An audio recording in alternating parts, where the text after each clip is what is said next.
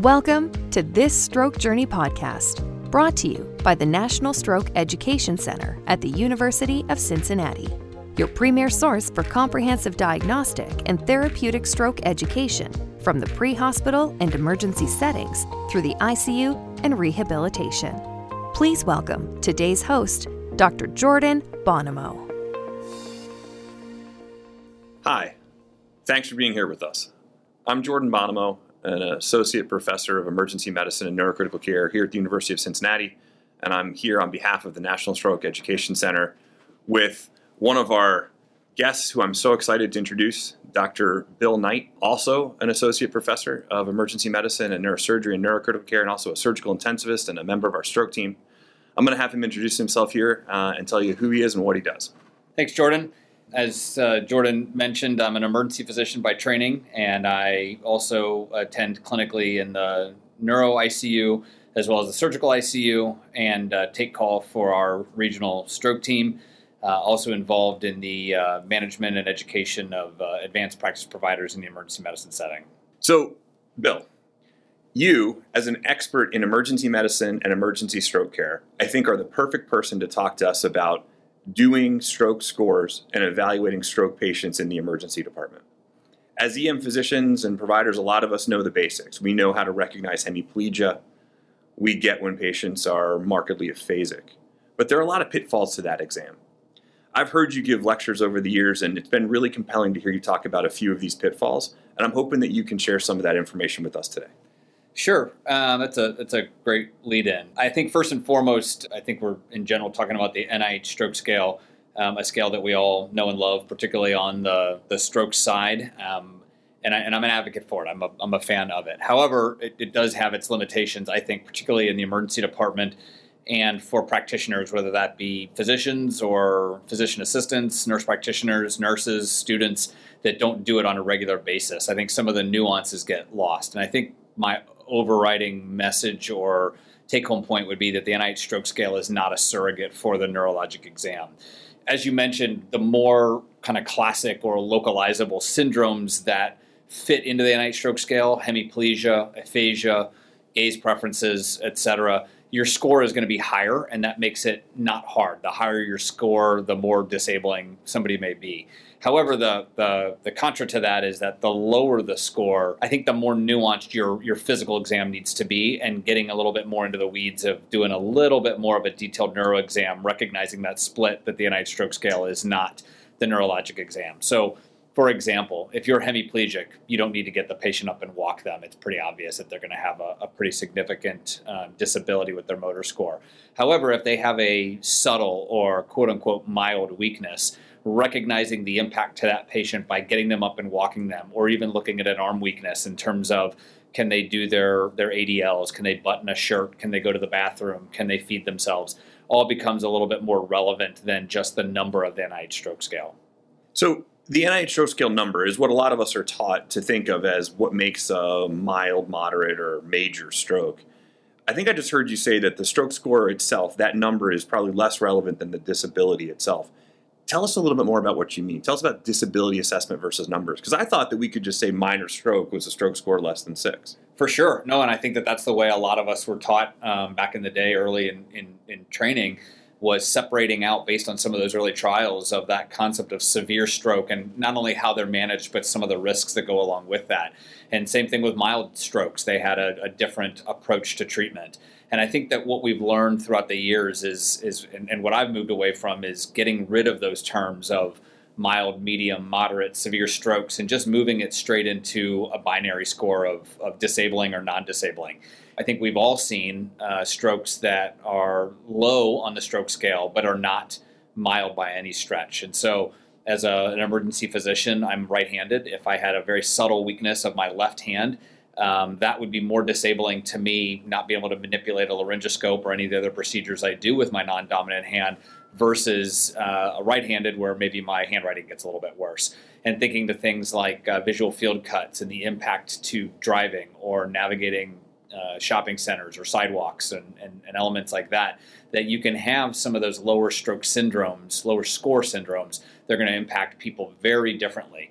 Um, obviously, the higher the stroke scale, again, gonna be obviously more disabling than some of those lower ones. And I think that if we rate people as this is disabling to this particular person, even if it's something as simple as a dysarthria that affects a singer differently than it does uh, a radiologist or a hemianopsia that uh, affects a, a, sports player differently than it would um, an elderly patient who is retired. All of those can become very individualized um, rather than trying to rate them as mild, medium, and severe. That sounds like a really important take home message that you have to individualize the disability for the patient and focus more on that than the stroke score itself to determine how disabled they are by their, their symptoms. It makes a, a lot of intuitive sense. And I don't think that that's been emphasized a lot in the past for emergency providers, certainly not when we were in training. No, for sure. And, and I think the biggest difference is, is looking at age and what people do for a living and for fun. Um, I guess not so much being an ageist, but looking at um, I've, I've, seen uh, two different individuals, one be 40, one being 80, one being working full time, the other one being retired, having very similar stroke syndrome of subtle face, arm, leg weakness with a sensory deficit. Uh, it was profoundly disabling to the employed individual and not disabling at all to the retired individual. And so, looking at that on an individual basis of what makes even similar stroke syndromes different for individual um, patients will go a long way to help you gear you towards your uh, treatment modalities and options. I think it's cool too, right? So that, that helps you respect the patient's values about their own disability and, and their lifestyle. I think it's great. Well, and not only that, uh, but you can throw in that the patients with the lower stroke scores are more likely to be uh, able to participate in that shared decision making. For sure, especially when language isn't involved. So I got a question for you. It, it's three o'clock in the morning. I'm exhausted. It's an overnight shift. Been getting our tail whooped all night. And a patient comes in at, from triage and they're labeled as a potential stroke. These syndromes that you've talked about, the thing that I'm always afraid of is missing something subtle, right? What are some of the subtle things that clinicians miss in the emergent setting that we should keep our eyes open for? What jumps out at you? The biggest one uh, that I think uh, those of us who do both emergency medicine and stroke that I get wailed on is the weak and dizzy. Um, the, the, any kind of dizziness. I think that even the, the neurologists among us, um, those are the banes of their existences as well. They're hard. Um, they're more likely than not going to be um, non-central or non-stroke type syndromes. Um, they're easy to miss. So anything really in the posterior circulation is going to be challenging for us. Those are the easily missed ones. The dizziness that could be the ear, it could be labyrinthitis, it could be benign peripheral uh, vertigo, uh, but you know what? It could always be a stroke. And so the, the trouble with those is there's no easy slam dunk way to diagnose those. I don't have any easy tips and tricks. It's keeping your your antenna up, your radar up, and recognizing again that impact on disability. Can the patient walk? Are their symptoms persistent when they're sitting still? All of those elements will play into helping. The other uh, area that can be commonly missed is anything that involves extinction. And so when you have your your language, that is going to be much more heavily favored towards the, the majority of us that are left language brain dominant. Um, the NIH stroke scale gets far more points. Those are easier to pick up when people don't talk or when they don't move parts of their body. That's really easy to, to detect and to measure. Uh, if somebody's neglecting one side of their body or they can't see out of one side of their visual field, those are much, much harder. And I think assessing, getting in the habit of assessing those visual fields um, how do people pay attention to their surroundings? Um, that has big impact in their rehabilitation as well. Uh, some of our neurology colleagues have shared with us that it's far harder to rehab somebody with severe extinction and neglect than it is with language. Um, if you're aphasic, you're frustrated. You know what your problem is, and you want to talk and get better. If you have an extinction or a neglect, uh, you don't know what your problem is, and you don't care, and therefore you're not motivated to to rehab and work with your your rehab and your physical therapist to get better. Yeah, I remember learning about that difference between the, the left and right hemispheres and, and the difficulty in rehabilitating patients who have uh, neglect syndromes. And I, I, think that caught a lot of us by surprise, especially early on in our training. You, you mentioned two things that I think are really important in this. The, the first was that posterior circulation strokes, weak and dizzy, are the bane of all of our existences. And, and you don't have a slam dunk way of, of diagnosing those clinically. But you've seen about, I don't know, 50,000 stroke patients or something crazy like that in your career, and you've treated a ton of them. Give us some tricks when you're evaluating a posterior circulation patient or, or a suspected posterior circulation patient. I'm going to ask the first question, let you run with it. Oh, do you sure. try to walk them all?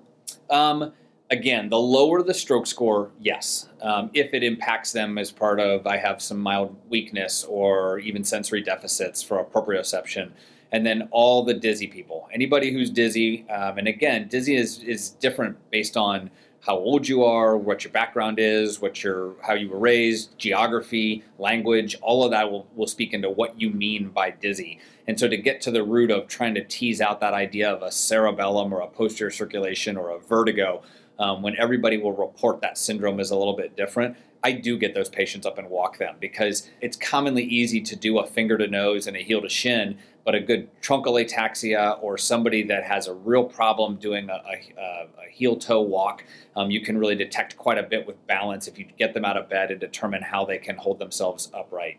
There's also the, the HINTS exam or the head impulse test of skew. Um, a little bit out of the scope of today, but that's another uh, option to look into. Um, and then some of the, I really will dive into history. What were you doing when it started? Is it is there a real positional aspect to it? Does it fatigue? Does it go away if your eyes close? What's the duration? Um, recently had a young patient in her 40s um, who had persistent symptoms no matter what she did at two and a half hours. It might be peripheral. Um, but the, the, the, red flags go up a little bit more that it's central based on the duration of symptoms and the fact that it wouldn't fatigue with, with almost anything to include your eyes being shut. That's frightening, right? And I think that a lot of us would, would hopefully pick up on that, but I think a lot of us are honestly listening to this going, oh no, right? I would, I would totally miss some of those. And I think the truth is, a number of us have missed posterior circulation strokes just based on what we know from the epidemiologic data. The percentage of posterior strokes is much higher than the total percentage of strokes that we diagnose clinically in EM. So we've missed them for sure. But I got a particular question for you about truncal ataxia. So, appendicular ataxia, arms and legs not working, not super coordinated. I think a lot of us are familiar with that. We know how to test it. Truncal ataxia may be something new to some listeners. Can you just riff on that for a second or two? Sure. So, a, a truncal, as you mentioned, so appendicular using arms and legs, that's the inability to hit fine motor, hitting points such as hitting your nose or hitting a finger or moving your, your, your leg up and down your leg or walking even. But truncal is something that is very specific to your body of not being able to hold the core aspect of your body, your, your abdomen, your thorax, even your down your pelvis upright without feeling like you're off balance or falling off to a side. You'll see people try to stabilize themselves, or more importantly, when they get into a position of comfort, um, not really being interested or willing to move because of losing that sensation of balance in space. Again, all revolving around the core aspects of the trunk. And so it can be something that can be a misnomer because somebody can be sitting up and looking okay in the bed, but if you start to test them or manipulate them in that bed, you'll see a lot of off balance or a lot of kind of moving or swaying just sitting in bed. I had a case of a patient who had a, a, case of truncal ataxia, which I young gentleman in his 40s, I think he was an engineer, and I didn't recognize it other than him having some other hints of posterior circulation disability until I stood him to walk him, and he could not maintain that truncal tone. Um, I sent him for MRI, and he actually had a cerebellar venous lesion, which was the first one I'd ever seen, actually the first one I'd really heard about. Um, and I recognized that I might have missed that on a, on a busy shift, not doing what I was doing with that particular patient. Correct, and I and I can give you uh, an additional anecdote of an intoxicated patient who had a, a, history of severe alcoholism, and he represented to the to physician. I, I, know intoxicated, and this is not intoxicated. This is something different. And so, taking that history and hmm. recognizing that. so he said he knows drunk, but he wasn't drunk. This was something else. And he had a cerebellar infarct as well and, and, was successfully treated. And the last piece that I'll throw in there is that idea of one one additional element is that idea of dizzy plus. I think one of our co-mentors taught us that a long time ago is that if you ever have anything of dizzy plus some other neurologic finding, dizzy plus weakness, dizzy plus trouble swallowing, dizzy plus my eyes aren't working, dizzy plus something else in the body really ought to point you far more towards a central cause than a peripheral. Uh, often the peripheral are just dizzy alone. They fatigue, they're positional. There's a lot of elements that go along with it. None of those are 100%, but boy, if you have a, a dizzy plus something else neurologic, um, there are fewer few things that will cause that other than a central cause. That's that's super important to hear. So you just said dizzy plus weakness, by which I think you mean dizzy plus focal weakness and that's totally differentiable from the weak and dizzies, which we talk about those those really complicated, you know, octogenarians who come in weak and dizzy. You're talking specifically about you come in dizzy plus you have a focal weakness. That that trips your wire, right? That your antenna go up when you see that, and you start digging deeper. Correct. Yeah, very different than the weak and dizzy. It's it's it's dizzy plus my arm's not working, dizzy plus my leg isn't working, dizzy plus I have a face droop, dizzy plus I can't see out of the left side of my eye, dizzy plus I can't swallow. Uh, uh some other neurologic absence of function for sure. Dizzy plus something scary. Correct. that, that totally makes sense. So, so I've known you for a long time, and you have been invited to travel all over the world to teach stroke and emergency medicine. through those travels, through those lectures, you've probably come up with a few core messages for the people that you're helping to educate. If you could leave our listeners with one core message around the valuation of acute strokes in an emergent environment and how best to not miss something, what would you tell them?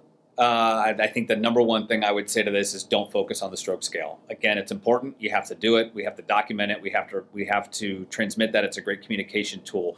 But focus on what the deficits are and are they disabling. Um, a patient may come in with an NIH stroke scale of 18 with hemiplegia and aphasia and a visual field cut all of those may not in total manage, matter to the emergency practitioner taking care of the patient, but just having hemiplegia and aphasia is enough. Those are disabling. That'll help you really get down the route to taking care of somebody. Similarly, if a patient comes in and says they can't see out of half their, their vision, uh, that's what I care about. Detect that, do that visual field um, assessment. What are the deficits and are they disabling? And if you key that a little bit more towards that neurologic exam of determining what those deficits are, and then determining whether they're disabling, that'll go a long way in helping to manage patients with strokes or suspected strokes.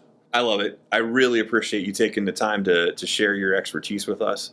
Um, nice to hear that it's a challenge for someone like you too, right? Despite your extensive training and experience, the fact that it's challenging is important. Like we have to recognize this is hard stuff, and we have to keep practicing at it to get good at it. Bill, I appreciate your time. Thanks so much for being with us at the uh, NSAC today. Thank you. Thanks for listening today. This Stroke Journey podcast is a collaboration between the National Stroke Education Center, MCRAG International, and MedEd on the Go. For more comprehensive, high quality educational resources for healthcare professionals, please visit strokejourney.com.